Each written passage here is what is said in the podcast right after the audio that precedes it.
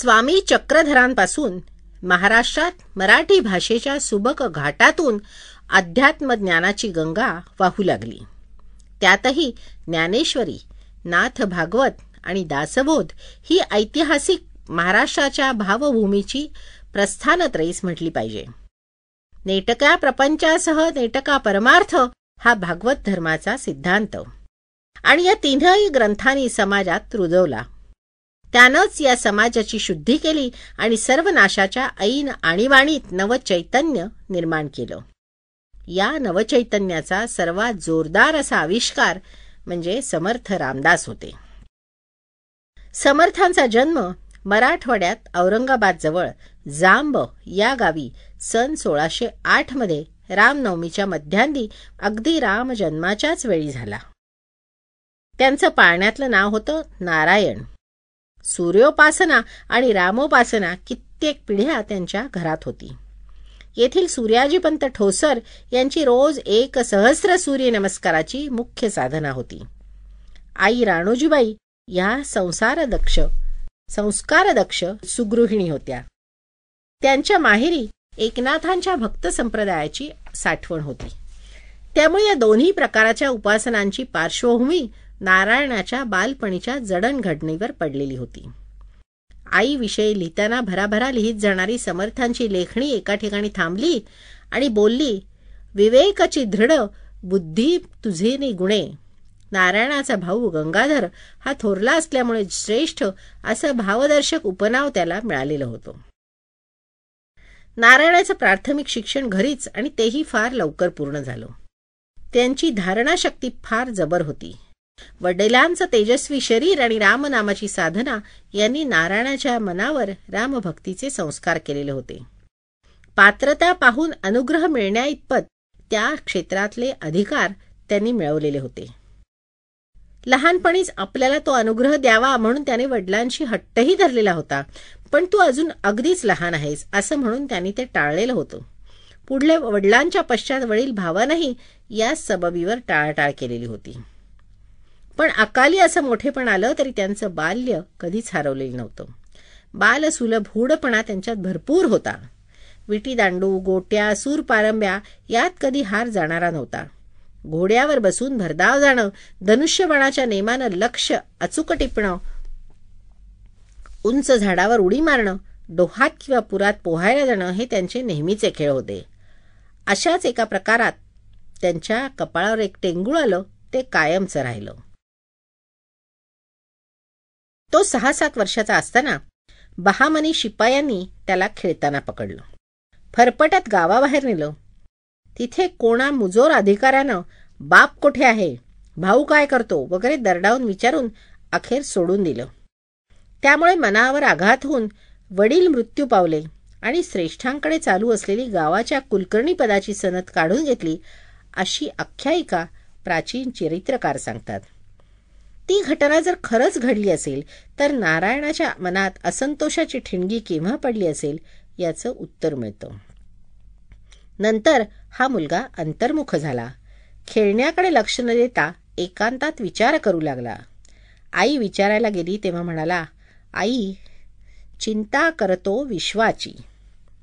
या असंतोषातून आपण बलिष्ठ व्हावं. ज्याची उपासना करतो त्याचा प्रखरपणा आपल्यालाही आयुष्यात उतरावा.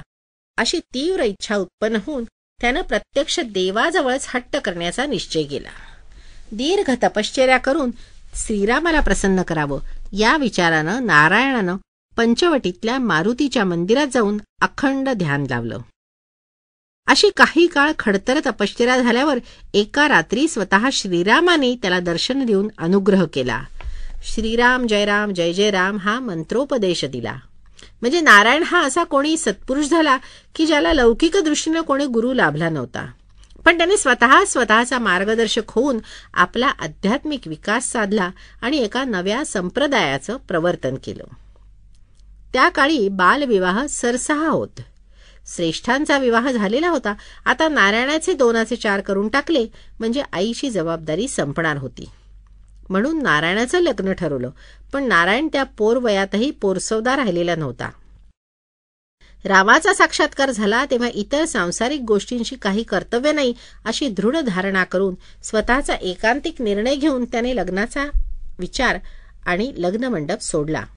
कारण अखंड सावधान असावे हा तर त्यांच्या जीवनाचा मूलमंत्र होता. वयाच्या बाराव्या वर्षी सारे मायापाश सोडून नाशकाला येऊन उपास्य देवतेचं दर्शन घेऊन नारायण टाकळीला आला. तिथे नारायणाच्या साधनेला आरंभ झाला. पहाटे उठून संगमाच्या पात्रात जाऊन माध्यान्नीपर्यंत गायत्री मंत्राचा आणि श्रीराम जयराम जय जयराम मंत्राचा जप करावा. दुपारी गावात जाऊन माधुकरी मागावी. ती गंगेच्या पाण्यात बुडवून ती धूत भिक्षा श्रीरामाला नैवेद्य दाखवून प्रसाद म्हणून भक्षण करावी. एकांत स्थळी थोडी विश्रांती घेतल्यानंतर नाशिकला जाऊन पाठशाळेत नाना ग्रंथ बघावे विषयांचा अभ्यास करावा जाणकार आणि अधिकारी वक्त्यांचा सत्संग करावा. मनातल्या शंका निवारून घ्याव्यात देवळात होणारी प्रवचनं आणि कीर्तनांचा लाभ घ्यावा. निरूपण पद्धत अभिनय वक्तृत्व कला जाणून घ्यावी असा दिनक्रम सुरू झाला.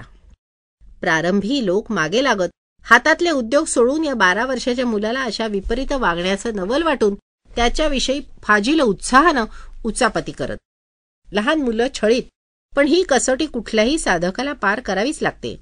त्यातूनच अनावश्यक ते झडतं आणि ज्याच्यासाठी देह आणि आत्मा रात्रंदिवस झुरत असतो ते जोडलं जाण्याची पायरी जवळ येते.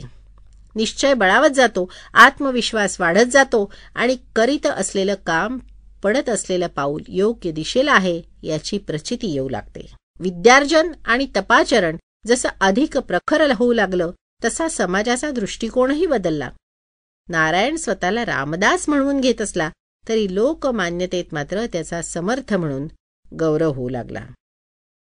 समर्थांचं मनन चिंतन बोलकं होऊ लागलं. योग्य शब्द सापडू लागले. समाज निरीक्षणातून अनेक गोष्टींचा बोध होऊ लागला. अनेक अनुभव अलिप्तपणे अनुभूतीस येऊ लागले. अशी बारा वर्ष संपली. आयुष्याचा संकल्प दृढ झाला. अंतस्थ ईश्वराच्या प्रेरणेने रामदास परिव्राजक होऊन नाशिक टाकळी सोडून निघाले. तीर्थाटनाचं निमित्त करून त्यांनी देशभर भ्रमण केलं. देश परिस्थिती न्याहाळली त्या यात्रेतच त्यांनी माणसांची पारख करून त्यांना आपल्या मार्गाचं यात्रिक करून घेतलं. ही भ्रमंती अखंड बारा वर्षे चालली. या हिंडण्या फिरण्यातून आपल्या आचार विचारानं भरलेली माणसं त्यांनी तयार केली. त्यांना मठाचे महंत म्हणून वेगवेगळ्या प्रांतात पाठवलं गेलं. समर्थांचा लोकसंग्रह आणि त्यांचं संघटन संवर्धन आणि संकलन याचा हेतू अत्यंत व्यापक विचाराचा विषय आहे. राजकीय मतलबासाठी संघटना काही काळ उभ्या राहू शकतात पण देवाधर्मासाठी पारतंत्र्यातल्या समाजाचं संरक्षण करण्यासाठी संघटना उभी करण्याचं उद्दिष्ट ठेवून तशी योजना करणं हे समर्थांच्याच भाषेत म्हणजे देणे ईश्वराचे होते.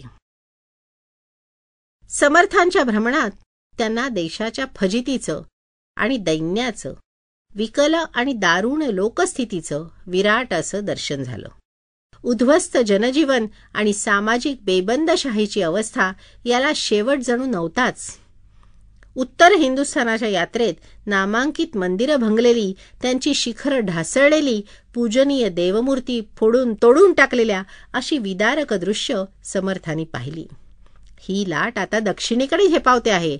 बहामनी सुलतानाने महाराष्ट्राला त्राही भगवान करून सोडलेलं आहे हे समर्थांच्या लक्षात येत होतं. त्यांच्या खेदाचा संताप बनून तो उसळत राहिला. समर्थांच्या या भ्रमण निरीक्षणानं महाराष्ट्राचं भाग्य पलटलं.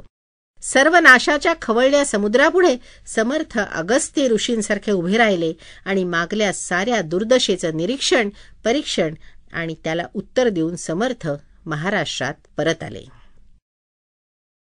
समर्थांना देवधर्माचा आणि देशाचा अधपात आणि दुर्दशा पाहून खेद झाला हे खरं पण त्यामुळे ते निराश झाले नाहीत. समाजाला विन्मुख झाले नाहीत.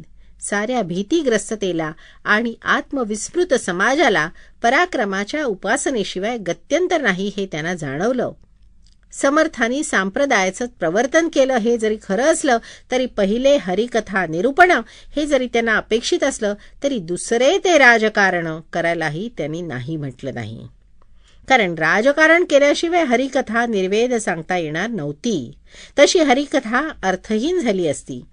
समर्थांचं अध्यात्म जीवन प्रेरणेनं रसरसलेलं होतं. समाजाला त्यांनी शक्तीची उपासना दिली. राम आणि हनुमान हे आदर्श त्यांच्यापुढे ठेवले. लोकांना त्याची जाणीव दिली त्यांच्यातलं सुप्त सामर्थ्य जागवलं. आणि युगायुगांची परभृततेची भीतती त्यांनी झाडून टाकली. समर्थ महाराष्ट्रात परत आले तेव्हा छत्रपतींचा स्वराज्य सूर्य बराच वर आलेला होता. संशोधकांचं असं मत आहे की समर्थांनी पहिला रामजन्मोत्सव मसूर येथे केला. तेव्हापासूनच समर्थ शिवबा संबंध सुरू झाले. समर्थांची कुलस्वामिनी तुळजापूरची अंबाभवानी होती. तिच्याकडे जाऊन समर्थांनी मागणं मागितलं. एकची मागणे आता द्यावे ते मजकारणे. तुझा तू वाढवी राजा. शीघ्र आम्हाची देखता. दुष्ट संहारिले मागे ऐसे उदंड ऐकले परंतु रोकडे काही मूळ सामर्थ्य दाखवी. समर्थांचा शिवचरित्राशी किती जीव जडला होता हे त्यांच्या एका पत्रावरून स्पष्ट होतं.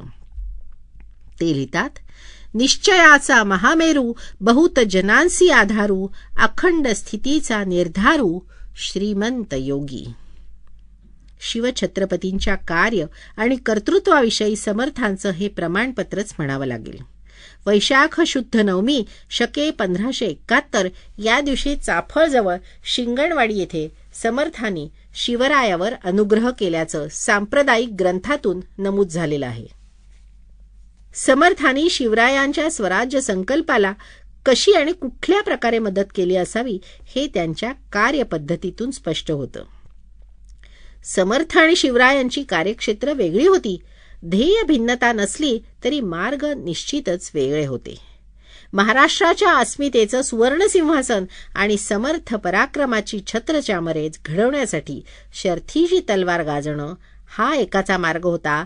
तर सकळ लोक एक करावे युक्ती बुद्धीने भारावे शहाणे करीत विखरावे चोहीकडे. अशा शहाण्या लोकांना स्वराजोन्मुख करणं देवधर्माची प्रतिष्ठा वाढवणं हा दुसऱ्याचा मार्ग होता. समर्थ अजन्म तेच करत राहिले. दुसरा मार्ग आचरत राहिले. समर्थानी हरिकथा किंवा राजकारण केलं ते केवळ समाजकारणासाठी. सर्व जीवनाचं लक्ष म्हणूनच केलं. त्यांनी देहनिंदा केली संसारही म्हटला पण त्याचबरोबर जीवनात काही भव्य दिव्य करायचं असेल पुरुषार्थ गाजवायचा असेल तर त्याला देहासारखं अन्य साधन नाही हेही सांगितलं. मग देह कसा उत्कृष्ट राहील? त्याला चांगल्या सवयी कशा लागतील हेही पाहायला हवं. परमार्थ पटला आणि केलाच पाहिजे असं वाटत असेल तर संसार आसार म्हणून पळ काढता यायचा नाही हेही बजावलं. प्रपंची जो सावधान तोची परमार्थ करील जाणं.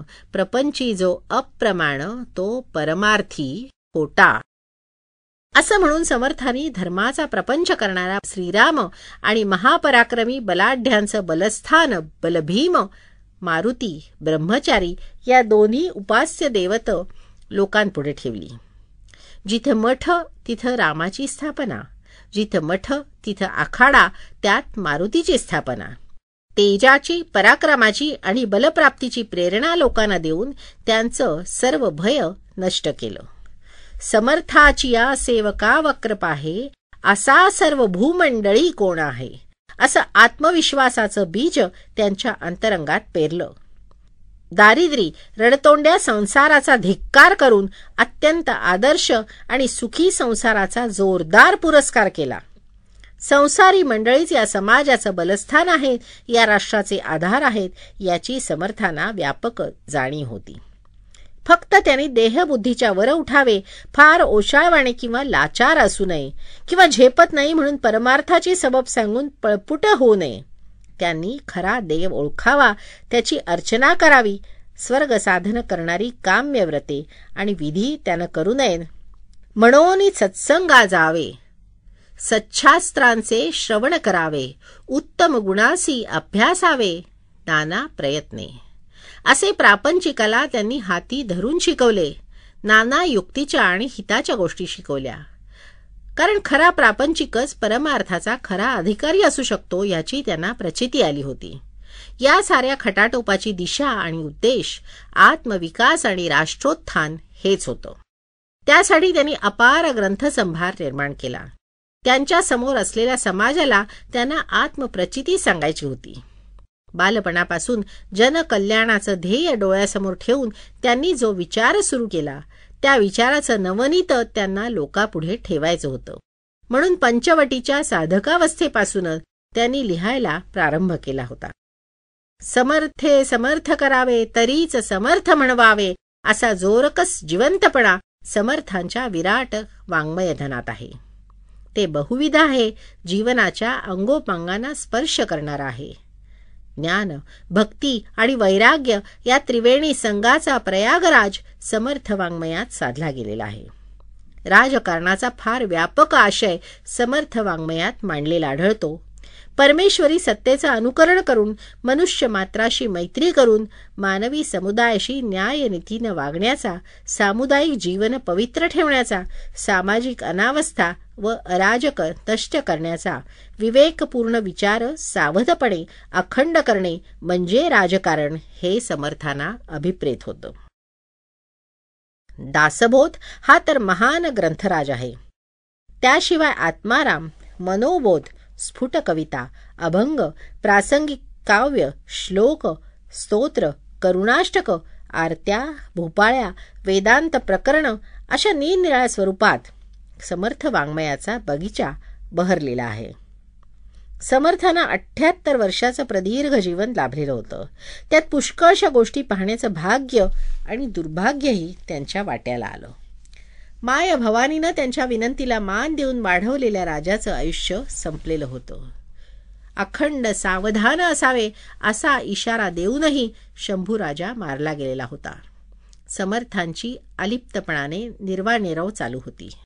सन अठराशे एक्क्याऐंशी मधल्या माघ वद्य नवमी दिवसा दोन प्रहरी शनिवारी परंधामी योग केला. समर्थ रामस्वरूपी विलीन झाले.